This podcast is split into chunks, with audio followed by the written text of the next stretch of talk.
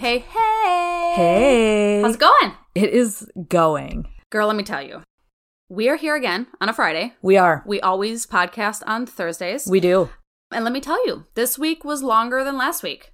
Seriously. I've been nonstop busy all week, meeting after meeting after meeting at work. Ugh. I am exhausted, but I am so ready for our weekly digest Yes. with our true crime. Yes. And of course, our alcoholic beverage. Absolutely needed. So, what did you bring for us to indulge in this evening? So we are actually doing another Crook and Marker because I loved it so much. They're so good. They're so good. So this is another Crook and Marker drink. Um, we actually are doing a different flavor. Yes. We are doing mango. Ooh. So I'm very excited. I actually love these. I went out and bought a whole pack myself. Well, after. you have to. They're amazing. They're very, very good. All right, let's do it. Let's pop it. Ah. yes, I love that song. I know. okay, let's taste it now. okay. Mmm, mangalicious. That was that Isn't was that good? Very good. I love how smooth it is. Yeah. You don't get that bubbly, tingly feeling. Yeah. It's just it's so smooth going down and it's great. I love it. Thanks so much for tuning in to episode four of Sheer Crime. I'm Kenzie. And I'm Amy. And this week we are diving into part three of the trials of Gabriel Fernandez. Like we had said when we first started watching this series, it only keeps getting harder and harder to stomach. Ugh. This is a really, really tough episode. Yes. Goes into a lot of detail. We hear from a lot of different people. There's a lot episode. in this one. Yes. a lot of dialogue. Yep. And it still blows my mind that something like this can happen to a child. It's it's never I don't think this episode's going to get easier because this is we're talking about an 8-year-old boy. Yeah. So, it's going to be rough, but we're doing part 3 today. We're going to keep chugging. That's right. So, part three is named Failure at All Levels. And I mean, truly, I think we've, we can all agree that that's pretty fucking accurate. Yes. All levels of the system and even the family, I'm going to go out on a limb and say, failed this poor boy. Yep. So, in the beginning of this episode, we get a nice close up shot of the LA County Sheriff's Department.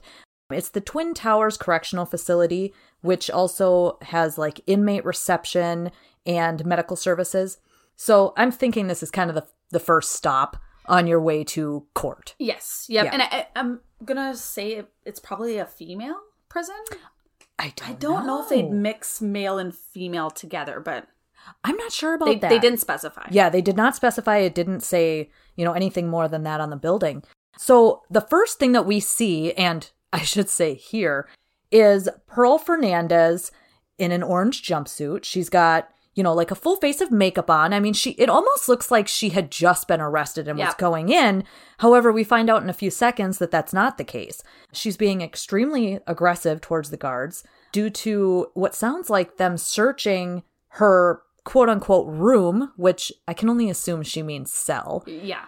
So we're sitting here watching this this back and forth of her just being really upset.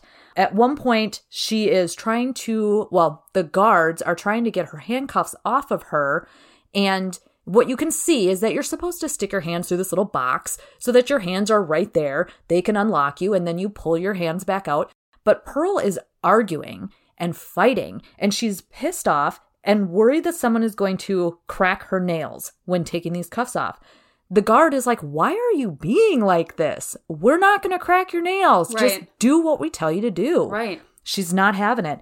Finally, she yells something to the effect of, She's been in here for 31 days on lockdown and she, quote, fucked up all my makeup that I fucking paid for. So apparently she's getting commissary because she's able to purchase makeup while she's sitting in jail, literally seeing nobody except guards.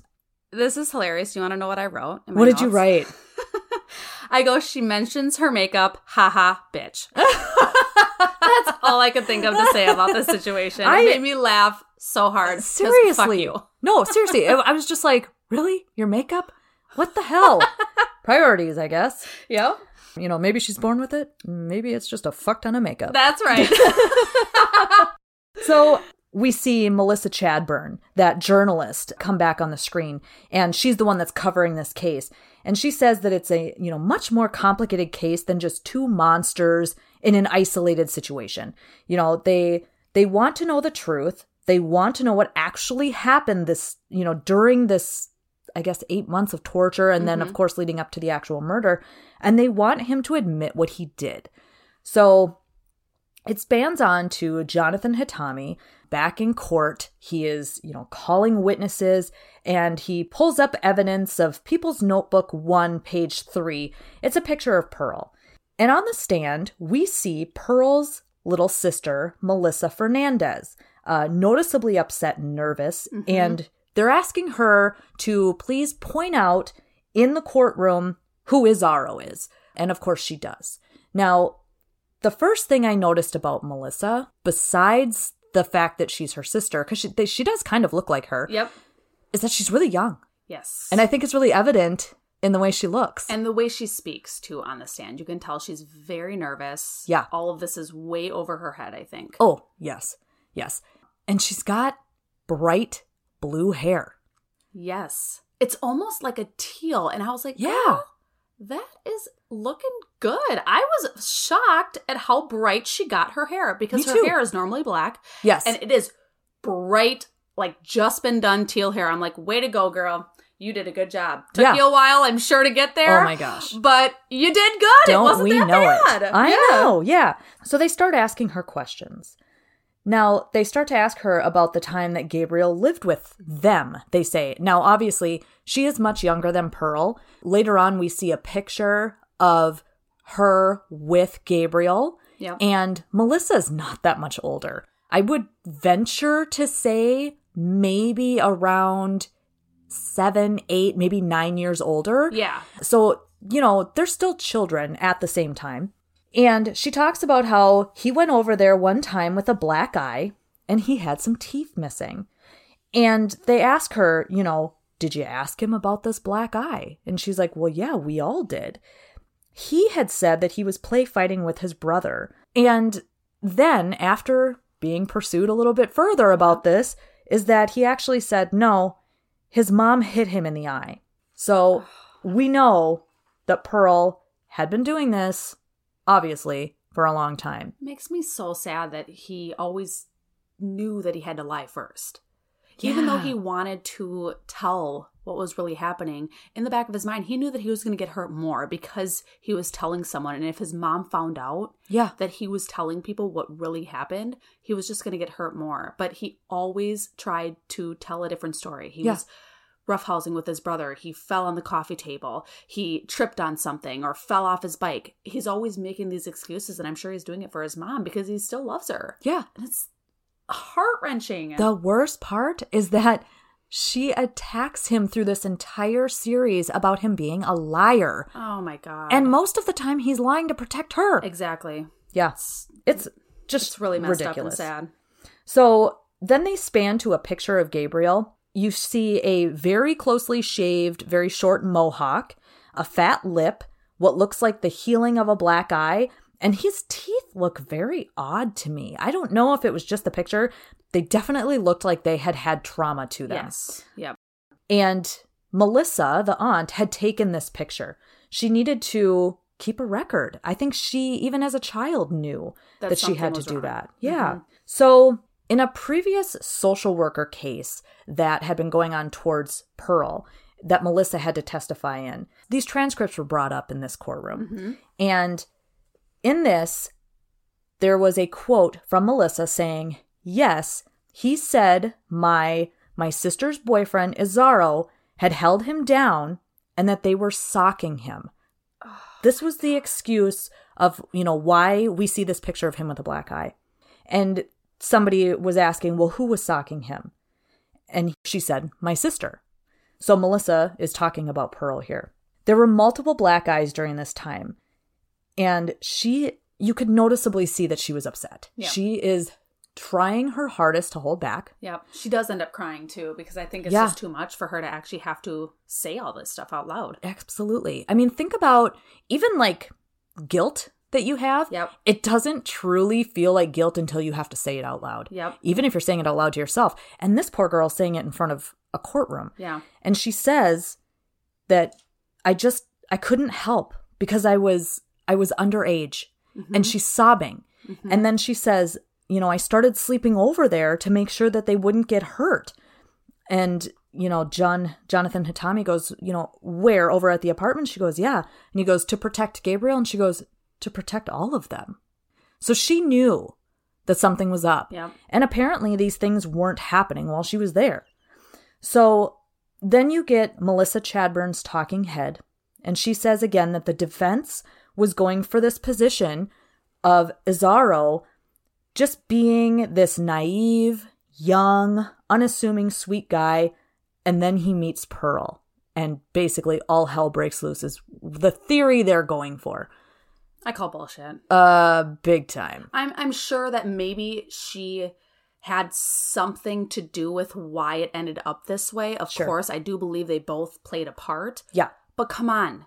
He he's doing that himself too. Yeah. So for them to come out with that is is really infuriating to me. Truly. I mean, it's, I don't know. I feel like it's dumbing down the whole situation. I, I agree. Yeah. Now we get to the um, cross examination from John Allen, who again is Isauro's attorney. Isauro's attorney, shit stain, whatever the hell we Shit call stain. him. Whatever we call him. Oh, well, it gets better. He gets another name. He does. he get, he does get another name. Just just keep waiting. Oh my gosh. Okay, go ahead. Sorry. Spoiler. No, no, it's totally fine. But yeah, so we're at the cross examination with John Allen on Melissa Fernandez. And he framed it up that she had been afraid of Pearl hurting Gabriel because of her temper, but that Isauro was quote unquote nice to her and sometimes would buy her things. Oh, And she did agree to this. She Yeah. did agree that he had been nice to her, which is fine.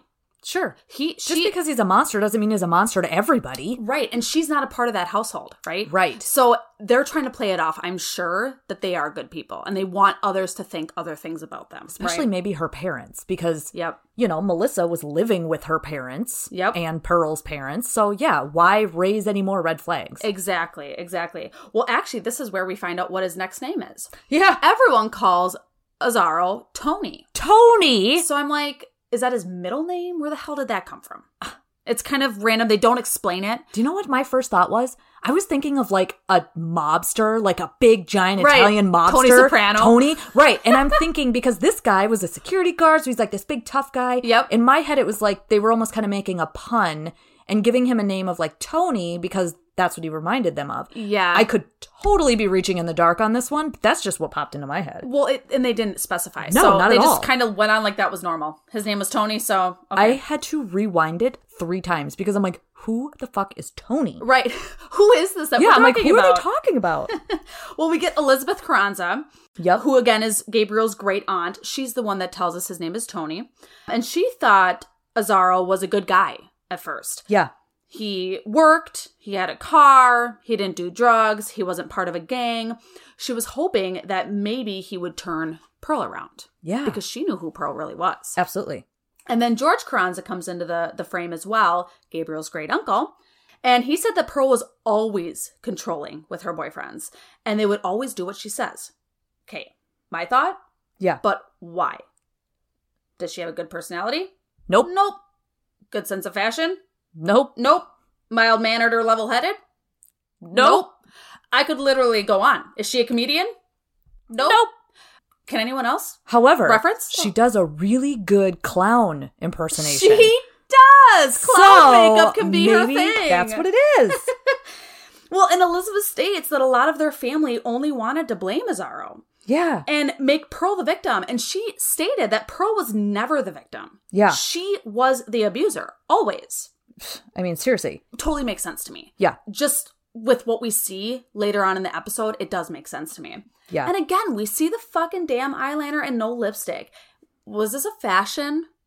I mean, it had to be. Trend they that I missed? They do talk about how she had always dressed in like short dresses, always showing off her breasts, lots of makeup. So she obviously thought she was hot shit. Oh, absolutely. And you know, I did a Google deep dive. okay, Ooh. on this trend because I was Okay. like, maybe we just don't know about it. Maybe it's not, you know, in the Midwestern area or never been popular here, right? Right. Well, I did pull up on graziadaily.co.uk Okay. something called a chola girl. Ooh, and this explain. is what they referenced. It's a girlfriend or sister of a Mexican gangbanger, tough as nails but still feminine, with thin arched eyebrows, either tattooed or penciled on, Whoa. dark brown lip liner, What? crunchy moussed or wet looking hair in a high tight ponytail and gold jewelry.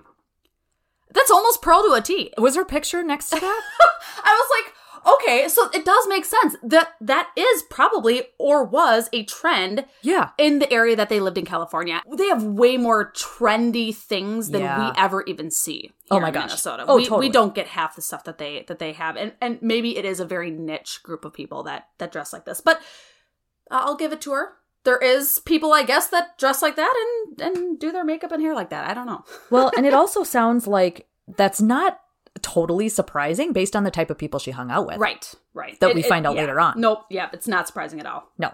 So next we see Louis or Luis. I guess I wasn't entirely sure how they pronounce that. Pearl's former boyfriend. Yep. So he actually used to work overnight shifts with Pearl's uncle George, who is married to her aunt Elizabeth. Mm-hmm. And at the time, Lewis was 21, Pearl was 23. It doesn't exactly say how exactly they met. I don't know if George introduced them, but that's the meet cute Yep. as far as we get it.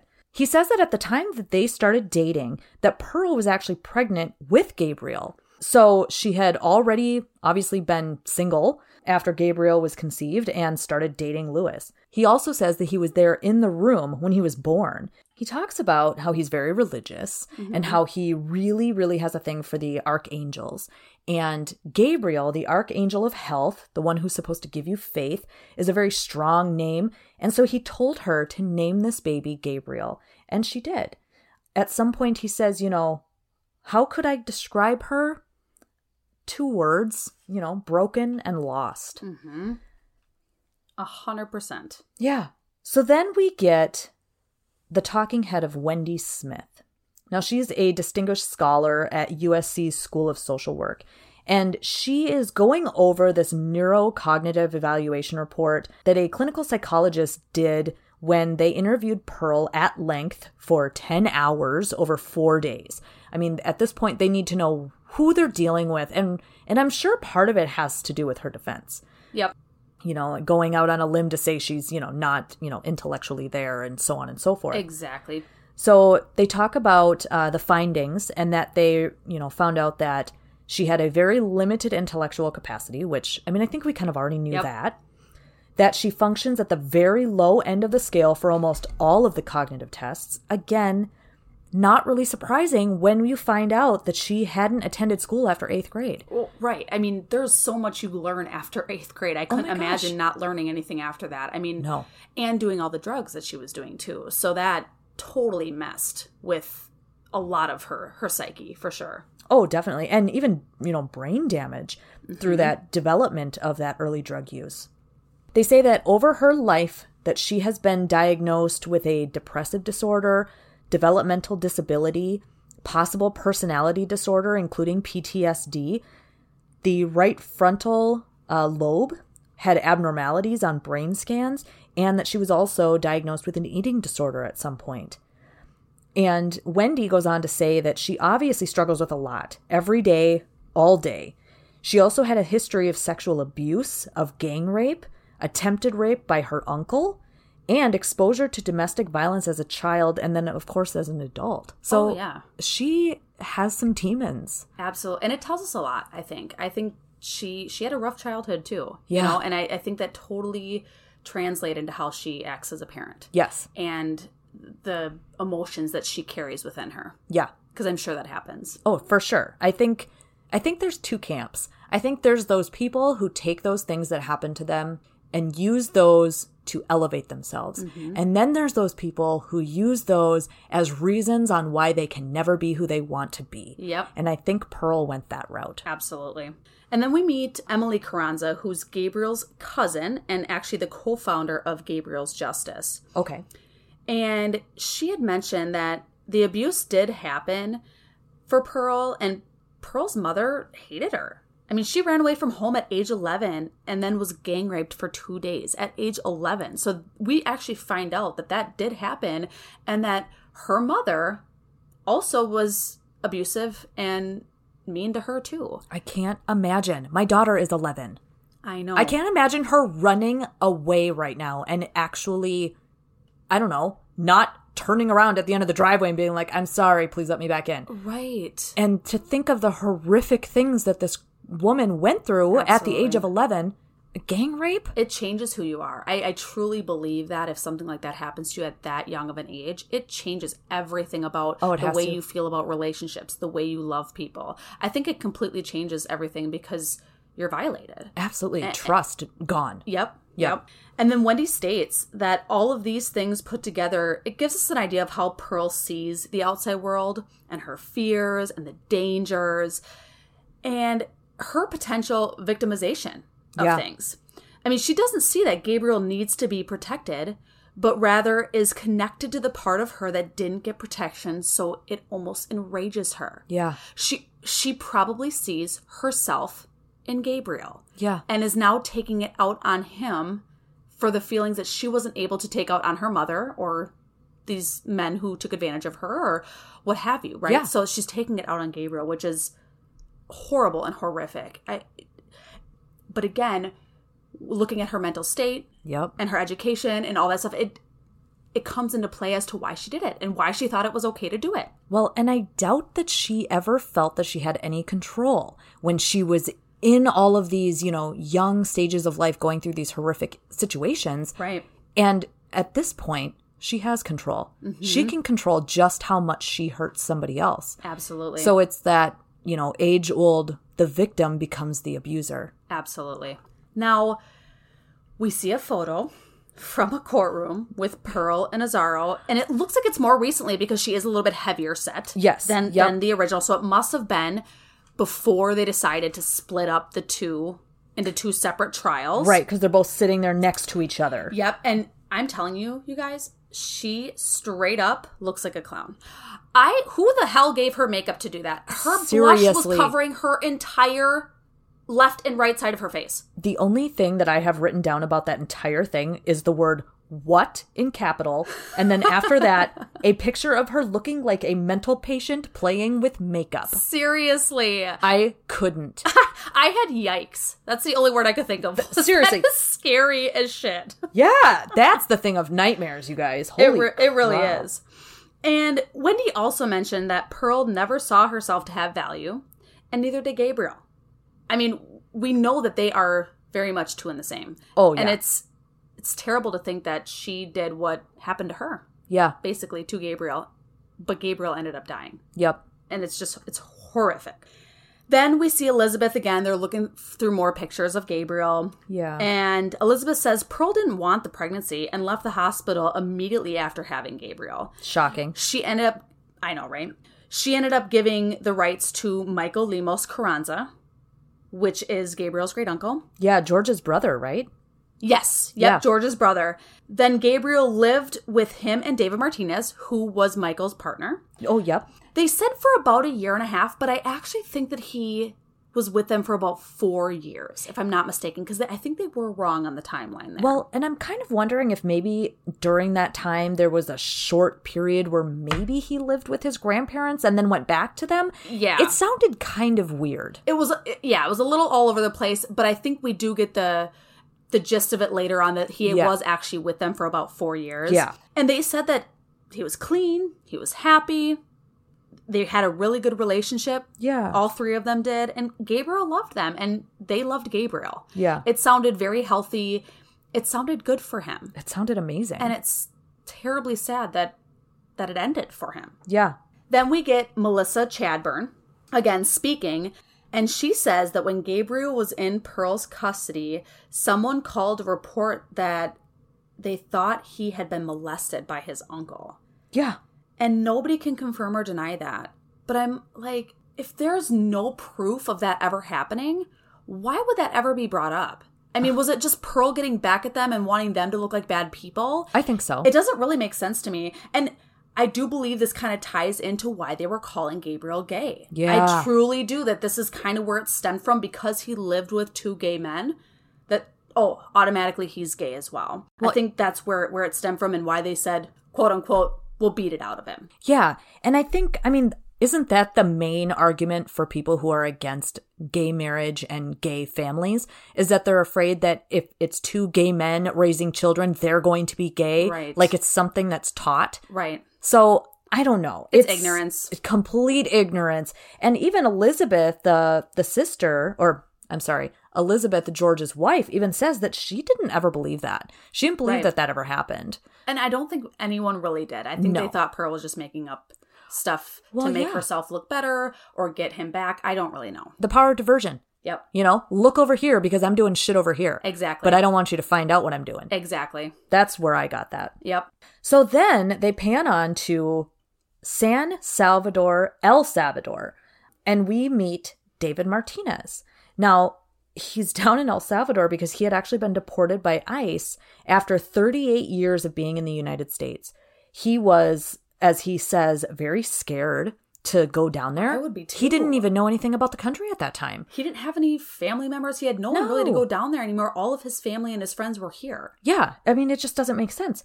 And so he says that he was scared to leave behind Michael and Gabriel, but the family didn't want Pearl to have Gabriel. So, three days old, he's talking about he gets a phone call, or him and Michael get a phone call from Pearl saying that, you know, come get your kid. He's getting on my nerves already. And he cries too much. And David is actually laughing about it. And I think he's more laughing at the fact of just how sheerly stupid something like that sounds. Right. Coming from somebody who just had a fucking newborn. Babies cry. And you've also had two newborns prior to Gabriel. So yeah, this isn't your first. do. That's the only way for them to communicate with us that they need something. Seriously, Like, come on. it just didn't make any fucking No, sense. it didn't make any sense. No. So he says, you know, they go, they pick him up, they bring him home. So for four years, he stayed with them until Grandpa, or Robert Yep. um, Fernandez, said that two gay guys shouldn't be raising a kid. But no one else wanted him in the family. So that's why David and Michael were doing this. He goes on to say how much he misses Gabriel and how much he loves him. hmm And he says he thanks Pearl for giving Gabriel life. Which is, it's so hard to hear. And I get where Yeah. he's coming from, but that is like, yes, she did give him life, but she also took his life away. And it's so tragic. Absolutely. I just, I, I don't know. It, it was so beautiful in a way that Mhm. he went on to say that. Mm-hmm. Now, at the time of Gabriel's death, there had been an open DCFS investigation into the abuse of Gabriel from the uncle. So, obviously, at this point, you know, he had been taken away from them and Yeah. had been living with Pearl. And he says, you know, all of these allegations are absolutely false. He says, we were not that type of parents. Mm-hmm. You know, he goes on to say that they loved him and, you know, he was their baby. He said that rumors that Gabriel was gay just because he had said that he loved his, you know, two dads. Like, what the fuck? He's a child. You're supposed He- to love your parents. Of course. So does that mean every male out there who loves their dad is gay? It doesn't make any sense. Seriously. It's, it's a terrible thing to say. It is. And he goes on to talk about this one night that he remembers where he is woken up in the middle of the night to Gabriel standing there next to his bed, not saying anything, but just standing there and almost kind of shaking, he says. And he goes, you know, honey, what's wrong? What's wrong? Why are you are you okay? You know, and he says that he just wouldn't talk about anything, but he said that he was scared of Tony. And again, Tony is Isauro, also known as Shitstain. That's right. And he says that he wouldn't admit to being hit by Tony, but he had asked him. He just wouldn't admit it. Mm-hmm. Now, that right there makes me think. So at some point, he must have been allowed to spend the night with Michael and David. Mm-hmm. Because otherwise, I mean, we know that Tony was only involved in the life for about a year and a half Yep. prior to him being killed. Mm-hmm. And he didn't live with him at that time. So he just kept saying to David, Gabriel did, that, you know, he just wanted them to take him home, to be with him. You know, it was his baby. They were Mhm. true parents to this little boy. Mhm. And he felt safe with them. Oh, and you just you see all these pictures flashing on the screen of the three of them together or or you know him and one of the the dads and it's just They, beautiful. They're all so happy together. You can see it in his eyes. It's not just a smile for the camera. Mm-hmm. They all look happy. But because of the allegation of him possibly turning out gay because of being raised by two gay men, he went to go live with Sandra, Pearl's mom. Then we get Jonathan Hatami, who had called Robert Fernandez to the stand, who's Gabriel's grandfather. And we find out that all three of Pearl's children were living on and off again with their grandparents most of their lives. Yeah, not surprising to me at all. It does not surprise me at all either. It surprises me that they kept going back to Pearl, you know, and that again shows all the flaws Yeah. in the system and, and why she was continually allowed to have them back, even though they were going back and forth from hers and her house and their grandparents' house. yeah. Ezekiel and Virginia, they're Gabriel's um, older siblings. We find out they all have the same dad. And we hear about the family scapegoat syndrome, where Ugh. one child is subject to all of the family's failures and is essentially the reason that they're failing as a family. And we come to find out that's what Gabriel was Shocking. in, in this family environment. Ugh, It's terrible. totally. Well, in 2011, Isauro and Pearl got Ezekiel and Virginia in their custody. And then in 2012, they got Gabriel. They did this, and we find out the reason they wanted their children back was for the welfare money. And Well- that is heartbreaking. to me. Seriously. I mean, they don't even specify that Pearl ever had a job. I don't think that she worked. I don't get the impression that she could have held on to one. Right. I don't I don't either. So I think that this would have been her only form of actual income. Yeah. But still, that is a terrible reason to take your kids back, especially if you're not meant to take care of your kids or if you're not able to take care of your kids. Totally. And they actually kidnapped Gabriel. They took him from his grandparents' house, said that they were going to a bonfire at a friend's or a barbecue at a friend's house. Yeah. And they fucking took him. Yeah. Sandra had to call the police. I'm like, what the fuck? How is that? How is that not cause for them not getting their kids? I don't get it. what is wrong with this whole? It's it's so fucking insane to me. I No, it totally I can't is. wrap my mind around it. It's it's absolutely bizarre. I mean, it totally sounds like Pearl and Sandra have a bit of a power struggle going, and Absolutely. I and I think it's been that way probably for a very long time. Absolutely. And then we're back to Robert Fernandez again, Gabriel's grandpa on the stand. And Gabriel had told him that he wanted to come home. And Gabriel's grandpa was so emotional Oh, when he was he was almost choking up as he was speaking to this and he Yep. told him that DCFS was investigating and that they would bring him home and he had promised Gabriel that and I think that that broke his heart more than anything else is that he truly did believe that he would bring Gabriel home and Gabriel ended up dying before he could keep that promise to Gabriel and yeah. it was hard I choked some tears down I mean that was hard for me That 'cause one I can't tough. imagine the guilt I'm Yeah. sure he feels partially guilty as to why this happened to Gabriel, even though, of course, the guilt is 100% on fucking Isauro and Pearl. Yeah. But you can't help but feel like you could have done more or Yeah. done something to change this outcome. Yeah.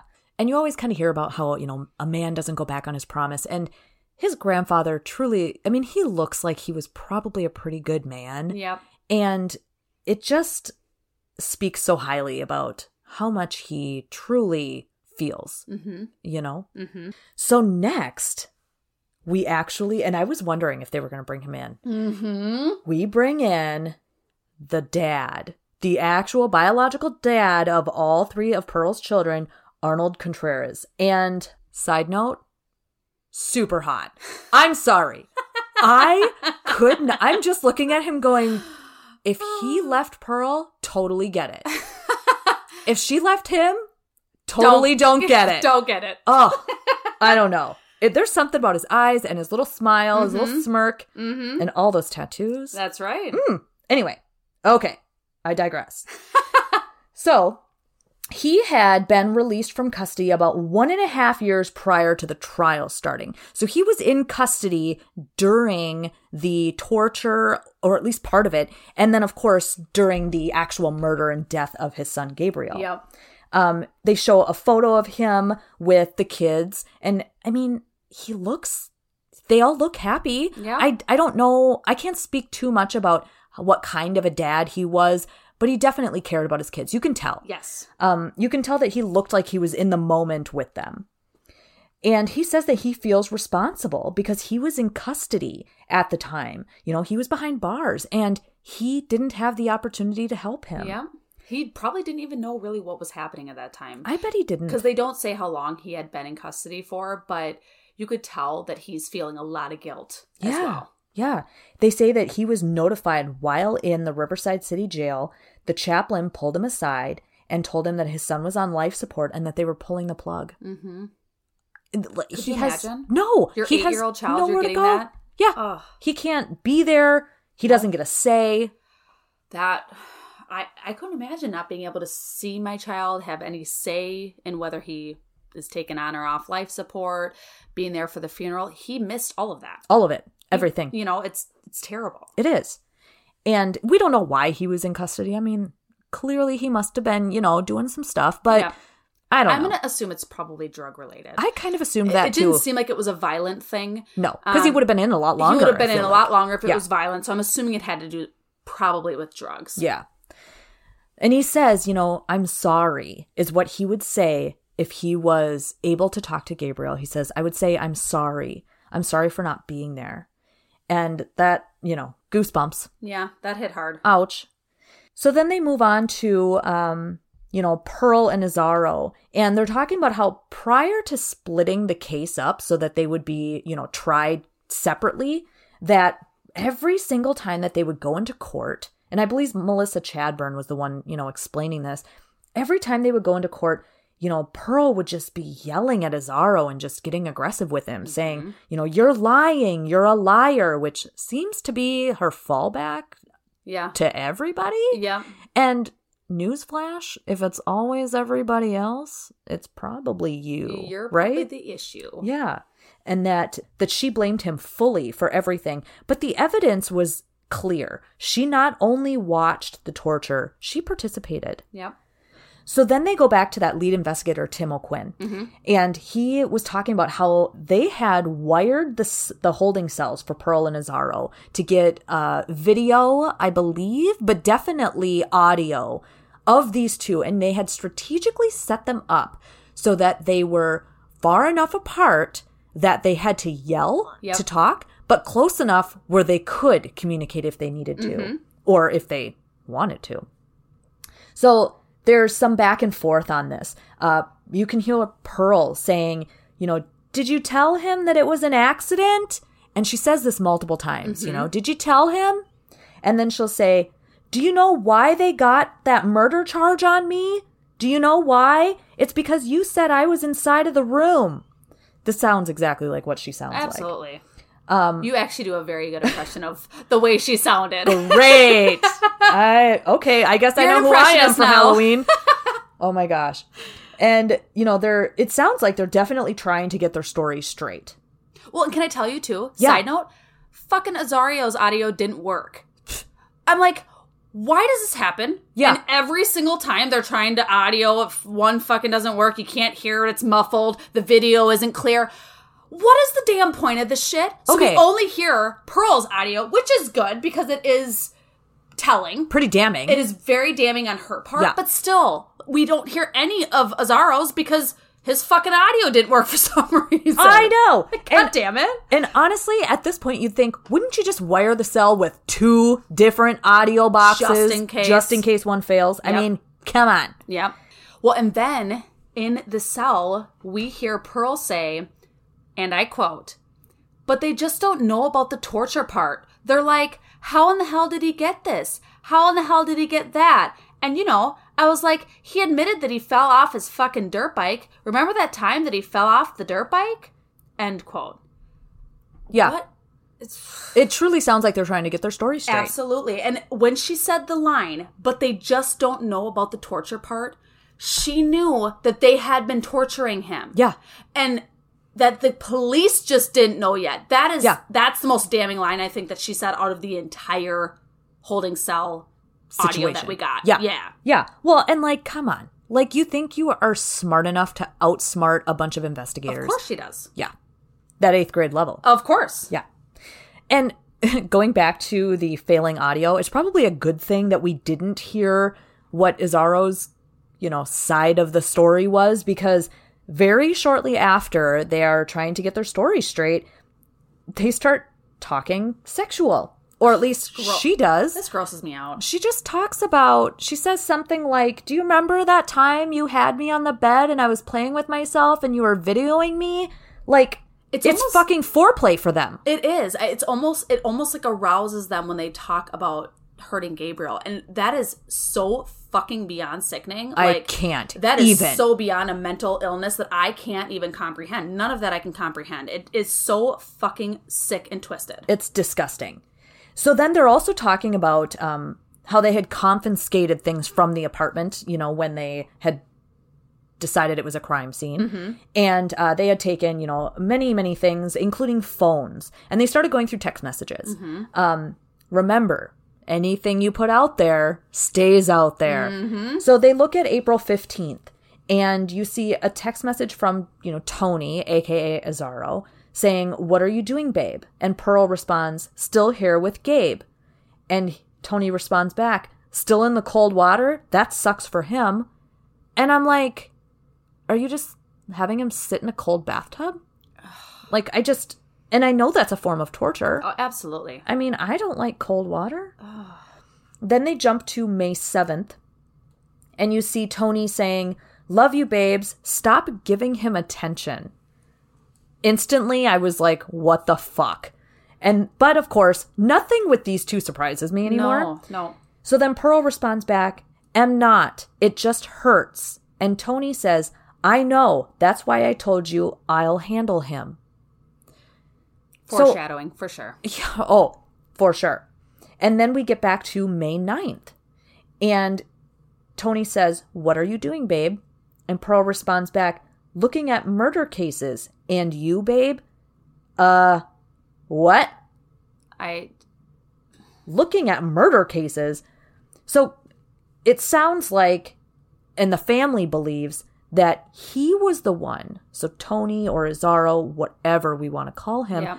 was the one who did the actual beating, the actual like blunt force beating. yep, And it sounds like she was the one who kind of took on the torturing. absolutely. Yeah. I think she enjoyed it a little bit. A little bit. to even say. Uh, right. Well, and then we get back to Melissa Chadburn. She's kind of just talking about Carmen Lenorgent, who is an in home counselor with the Antelope Valley Children's Center. Okay. She had been visiting Pearl and Gabriel, and everything went fine until right before she was about to leave.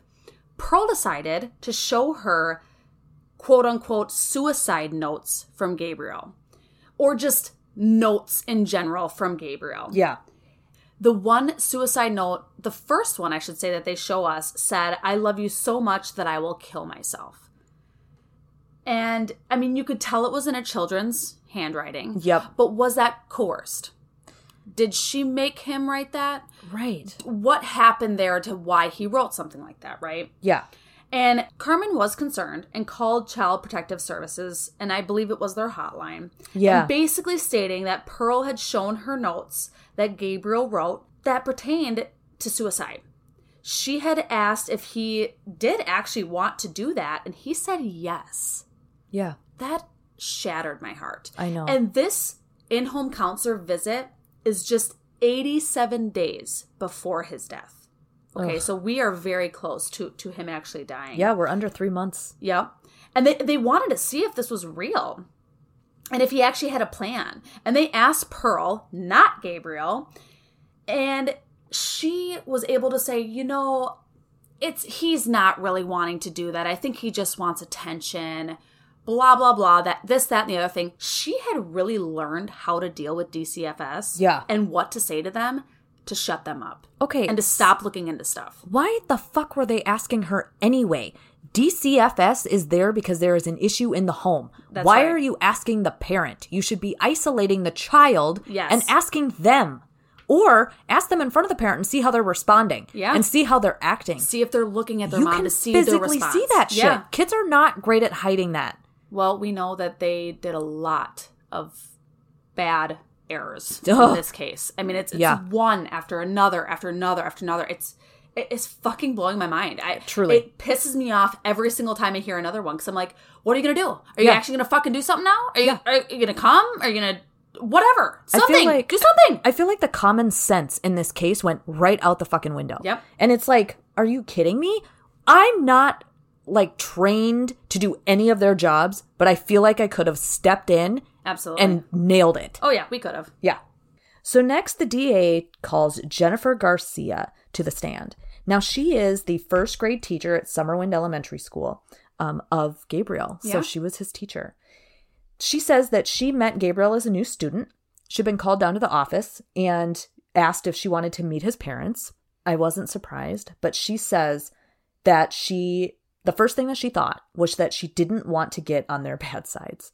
Um, talk about like judging a book by its cover. Yeah. However, in this case, I totally get it because looking at their faces, I mean, they seem pretty intimidating, And I can imagine that they talk to you condescendingly almost. Yep, yep. And they're especially Pearl not being educated enough. She probably is just very judgy, very Blunt. yes, blunt, gruff, just very Abrasive. nasty. Yeah. Yeah. and I think uh, to me it just seems like yes, abrasive is probably the perfect word to put it. Yeah. That they just know everything, you know nothing. Yep. You're less than them, kind of thing, and I can totally see that. Well, and as a teacher, I mean, I know you got to deal with shitty parents all the time. Yep. I can't imagine what do it. you got to feel like when you see a parent like that. I think I would immediately be like, "Oh my god, Yeah, great! Yep. This is what I have to look forward to all year." I mean, I would be very nervous. yeah, Um, so right there, you know, she says that she is getting that red flag, kind of that, kind of that gut instinct that something is not going to be good about this. So then the first incident happens when Gabriel walks up to Jennifer in class and starts asking her some questions. And she says that he asks, Is it normal for your mom to hit you with a belt? And she kind of goes with a response of, Well, you know, some parents do, um, because well, who's to say what's normal, what's not? right. And then he says, But is it normal to bleed? And right there, she knew that she would be calling that Yep. child welfare hotline Mhm. that day. Mm-hmm. So after school, she makes the call. Steve Reed is the one who answers. And she says, you know, hi, I'm a teacher. I'm a mandated reporter. I have the student in my class. I'm just not sure whether this has to be reported or not. Mm-hmm. And he kind of goes along with, well, okay, let's hear what you have. And I'll let you know whether or not we should report this. So she says, you know, that he, you know, is being hit by his mom with a belt and that it makes him bleed on his bottom because she hits me with a belt, the part with the metal on it. Oh God, that I could not believe. Because you think it's the leather part of the belt, Yeah, not the actual fucking belt buckle yes, the buckle. And oh my Ugh. god, I can't. Fucking monster. She is a fucking monster. Seriously, seriously, monster. And Steve kind of stops her almost at that point and says, Yeah, this is definitely a reportable event. hmm So he makes note. The phone call that Jennifer Garcia receives later on is from Stephanie Rodriguez saying that she was assigned to Gabriel's case. Now, she is the first social worker named in the case that is Against the four yeah, that they're being Yep. prosecuted. Yep. Now, Stephanie is an emergency response worker. She answers to a supervisor. She's basically brand new to the department. Mhm. So she hadn't been there long. She was just following procedure as far as she knew, right? She didn't have the experience. Right. So then you see a talking head of Shirley Darlene Starr. Now, she is a former colleague of all of these social workers, and she says that, you know, when they put these new workers into the emergency response unit, it's just such a bad move on the department's part because this is the you know most important department in the agency you know the they're the first ones on the scene they're the first Yeah. to evaluate everything they should be very seasoned employees who know how to handle this and aren't afraid to confront families on these issues because I can't imagine being a brand new social worker and getting a call like this and having to go out to their house. Um scary as fuck. Yep, another flaw. Yep. So she's saying that was the big problem with DCFS. And then we see Philip Browning, I believe his name was. Yeah. Um, he was the former director of DCFS, and he had said that they had an obligation to take Gabriel to a doctor or a nurse for a third party evaluation, but it never happened. Ugh. And we learned that that is something that should be normal, that that should be happening all the time. Oh, totally. We see from Astrid Heppenstall Heger, MD. She is a child abuse doctor. yeah. Um, she's actually the executive director of Violence Intervention Program at LA County at the USC Medical Center. She said that she wanted to build a child abuse program and start it at the medical center. Yeah. And her goal was to see every child in this county, no matter what, 24 7. Yeah. So, to, in her eyes, she also didn't understand why wasn't Gabriel seen. If this first offense came in that Yeah. he was being beat by a belt, he needs to see, seek medical attention Absolutely. to make sure he's not seriously injured, whatever. Right? Never happened. Well, and it's in a spot that you can't see. So it's not like he walked in with a black eye at that time and Right. you can clearly see that, you know, there's an issue. right? There it's hidden. Exactly. And then we see Garrett Therolf. He's back. Garrett. He was the former LA Times reporter that we saw in the first episode. Yep. And he had stated that if Gabriel had been seen, it would have probably saved his life. And that makes me ask the question how often does this actually happen? Oh. If this happened in Gabriel's case, I mean, because Gabriel ended up dying at the hands of his parents, it did get Blown up, blown up. sensationalized. Yep. Absolutely. It got all over the country. It was in all the news reports, of course. But how often does it happen where a child is getting abused and doesn't get to seek medical attention, but is still alive and still living with their abusers? Oh, I bet it's probably It's more often than you want to. horrible. Yeah, I bet we went to school with people who did Absolutely. growing up, and we didn't know. Then we see Kiera Moore. She's Gabriel's friend and classmate. She said that Gabriel was kind, generous, he had good grades, he even earned a reading award. That was so cute. And he was really, really happy about it. But he had stated that his mom wasn't able to come to yeah, the ceremony. and that hurt her feelings. that hurt her feelings. He still was really happy about it. We do see a picture of him standing up, and it looks like in front of a crowd with other kids that got the same award. like on stage. He looked very happy, and it made me sad that he probably didn't have anyone come to see that. And that is that's just devastating. Yeah. She also said that he was nice to other students until he started to be absent. Yeah. He started telling people that Isauro was hitting him, and then that's when his attitude and temper changed. His emotions were all over the place. He had nowhere to vent. So Yeah. it totally makes sense being eight years old and your brain capacity, you just don't know what else to do. You lash out at other people because you can't lash out at the people that you want to. Absolutely. You know? And I'm sure as children that age, they probably didn't think of it that way. They thought he was just maybe being mean. Yeah. But now you can tell that she is extremely devastated by what happened to Gabriel. Yeah. We kind of think about it too, and this is almost a reverse situation. But a lot of times, like if you're at work and you're having a shitty day, you can't lash out on your coworkers, right? Right. So you come home and you lash out on maybe your husband for a little bit. Yes, you know, absolutely. he forgets to do one thing and it just, you know, sparks a, you know, Always. explosion. right. But in this case, Gabriel couldn't do that at home. He had to be on his best behavior, even Yep. though probably no matter what he did was shit compared to, you know, and so he gets to school and the people who are nice to him and care for him there, that's where he takes out his anger. Yes. Jennifer Garcia, the teacher, she goes on to say that, you know, he had random outbursts of anger. He'd be kicking the walls. You know, he'd he'd get mad over things that generally don't spark that much anger. So she mm-hmm. knew something was going on. Then one day he shows up to school with huge chunks of hair cut out in a random pattern. Under each patch was a bloody scab. Now this was right around November 29th of 2012. So approximately like 4 months or I'm sorry. Approximately like 6 months. Math is, is important. Math is hard. Yes, and it's Friday. Ew. Um, so six months before that he had lots of cuts on his scalp and a big cut on his ear and a fat lip. And when she asked him about it, he said that his mom had punched him in the mouth. Oh my god. I I, could not imagine doing that to my child. I have never punched a person ever. No.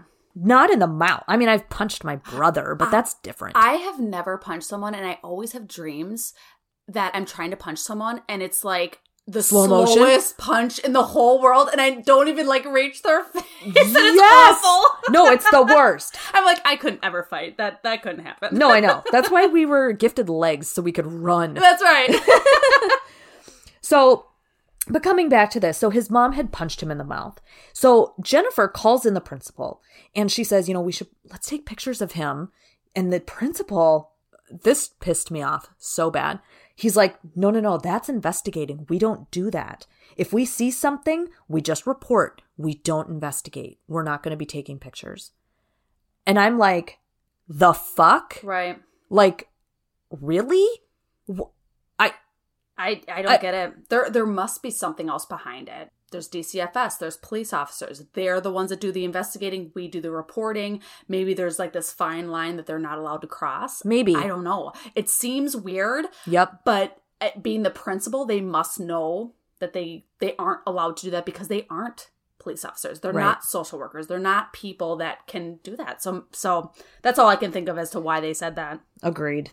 And Jennifer said at that point, she never asked him for help after that. hmm Uh, what she did do is she called Stephanie Rodriguez back and she informed her. She said that during this conversation, Stephanie wouldn't say much. She just seemed to be taking notes. So after this incident, Gabriel became very withdrawn. He no longer wanted to go out and play on recess. Um, generally, what he would do is he would stay back in the empty classroom with Jennifer hmm and he would ask, you know, is there anything that he could do to help out? And she'd give him little things to do. And at the end of the day, he'd be crying that he didn't want to go home, Oh, Man. begging, Can you just call that lady?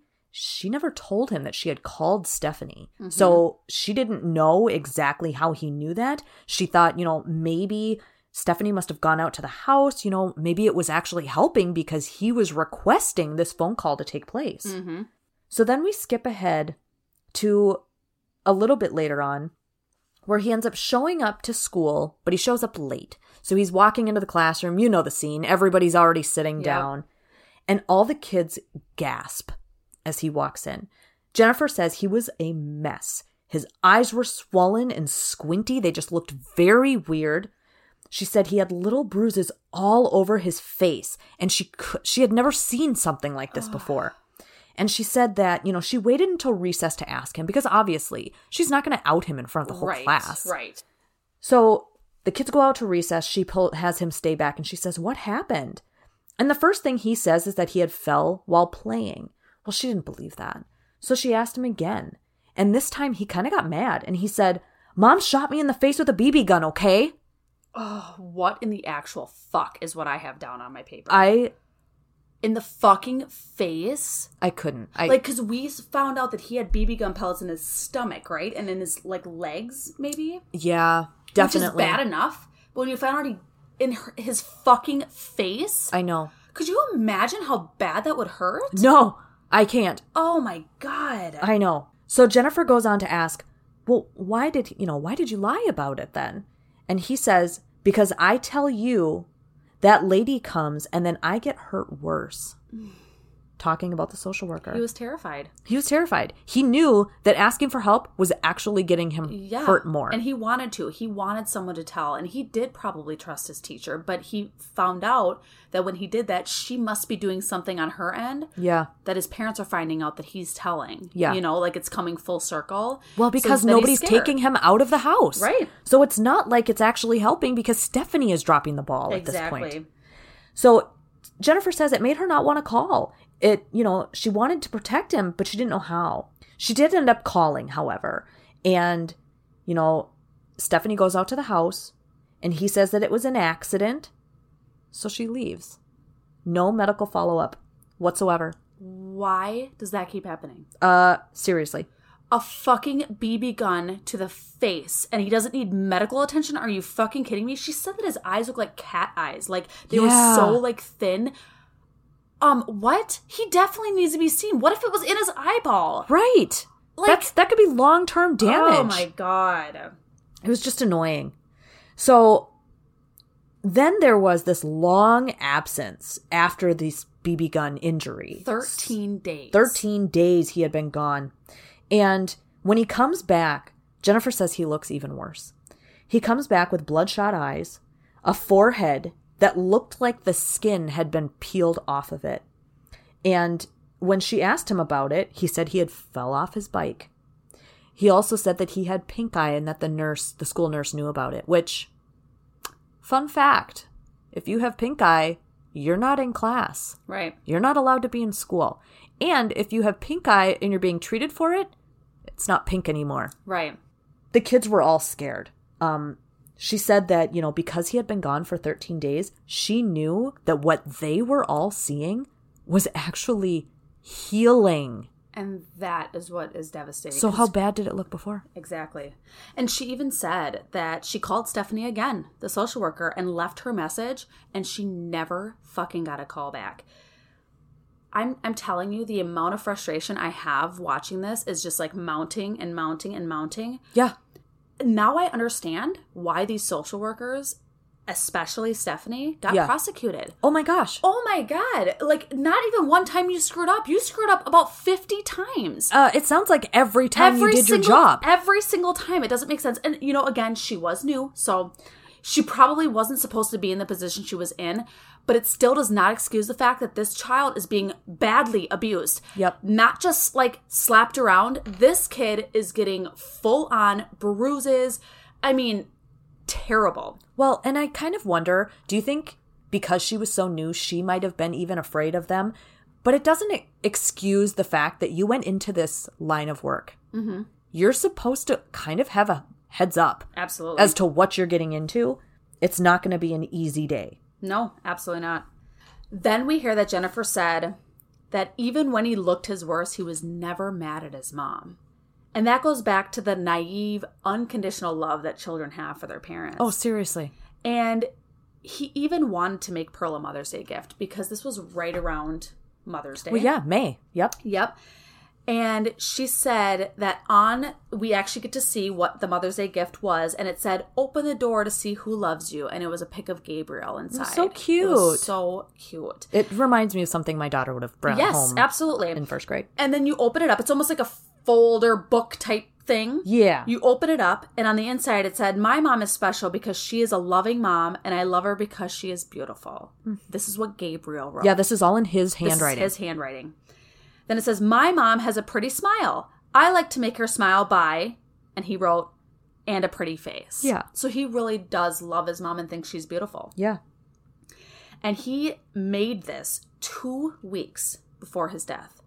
Yeah. Fucking horrible. I think it's he signs his name on it and it was dated what May 7th. Yes, May 7th, and he died May 24th. Ugh. Horrible. Ugh. And the last thing we get to see was these coupons that he made about being good and wanting time for me and you. They're they're coupons that are good for these certain things. Yeah, like we'll do the dishes one day. Yep. You've all seen them before. Yep, yep. I'm, Or you've been given them and been pissed off because it wasn't an actual uh, gift. Right. This is from a child. We're going to allow it. exactly. And we, we see that he actually ended up taking a picture too that said M O M, so separate pictures of the word mom, Yeah, him holding the letters. him holding the letters up, and he is beaten up. Oh. I mean, he looks terrible. And covered in bruises. She said that he still was smiling and still was being goofy and couldn't wait to show his mom these photos. And then she finds out that he passed away and that booklet was still sitting on his desk. That was the last thing that was sitting on Gabriel's desk before he died. And she just cried and cried and cried. She ended up telling the whole class, and they also cried. And Kira Moore couldn't believe it. yeah. I mean, her response was so, I don't know, genuine mm-hmm. and just beyond her years. absolutely. Yeah. When Kiara's talking about, you know, Jennifer telling the class this, she said it hit her hard because it was his parent who did this. It wasn't, you know, some random accident. You know, it wasn't a car accident or some stranger who hurt him. It was his mom. Mm-hmm. And she said that, you know, she just didn't get to say goodbye to him. And she was sad and hurt to see her friend pass away. Then Jennifer ends this episode with her own opinion and how she doesn't think that everyone did all they could for No. this child. And we know that.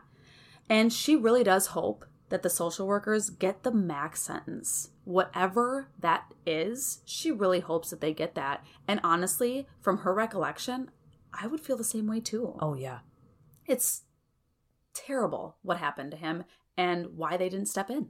It will be a question I think we will ask for the rest of our lives. Yes. Now knowing this case. Mm-hmm. Ugh. We made it through. We made it. I I was I didn't think we were gonna. I, that was a hard one. It truly was. Um, I actually thought that we might we might stumble more on this one. Um, Yeah. it was rough. It was um, rough. You know, as always.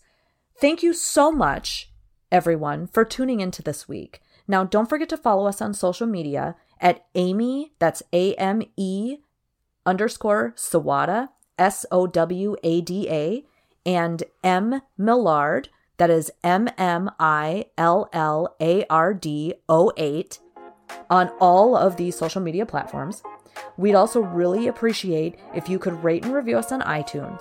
Lastly, join our Facebook group, Sheer Crime Podcast Discussion Group. We'd love to get to know each and every one of you. We're a lot of fun. Yay! Love it. Join us. We can chat about the episodes, we can chat about other things. We just will chat. Yeah, absolutely. Yeah. And don't forget, never run with scissors. Bye, guys. See ya.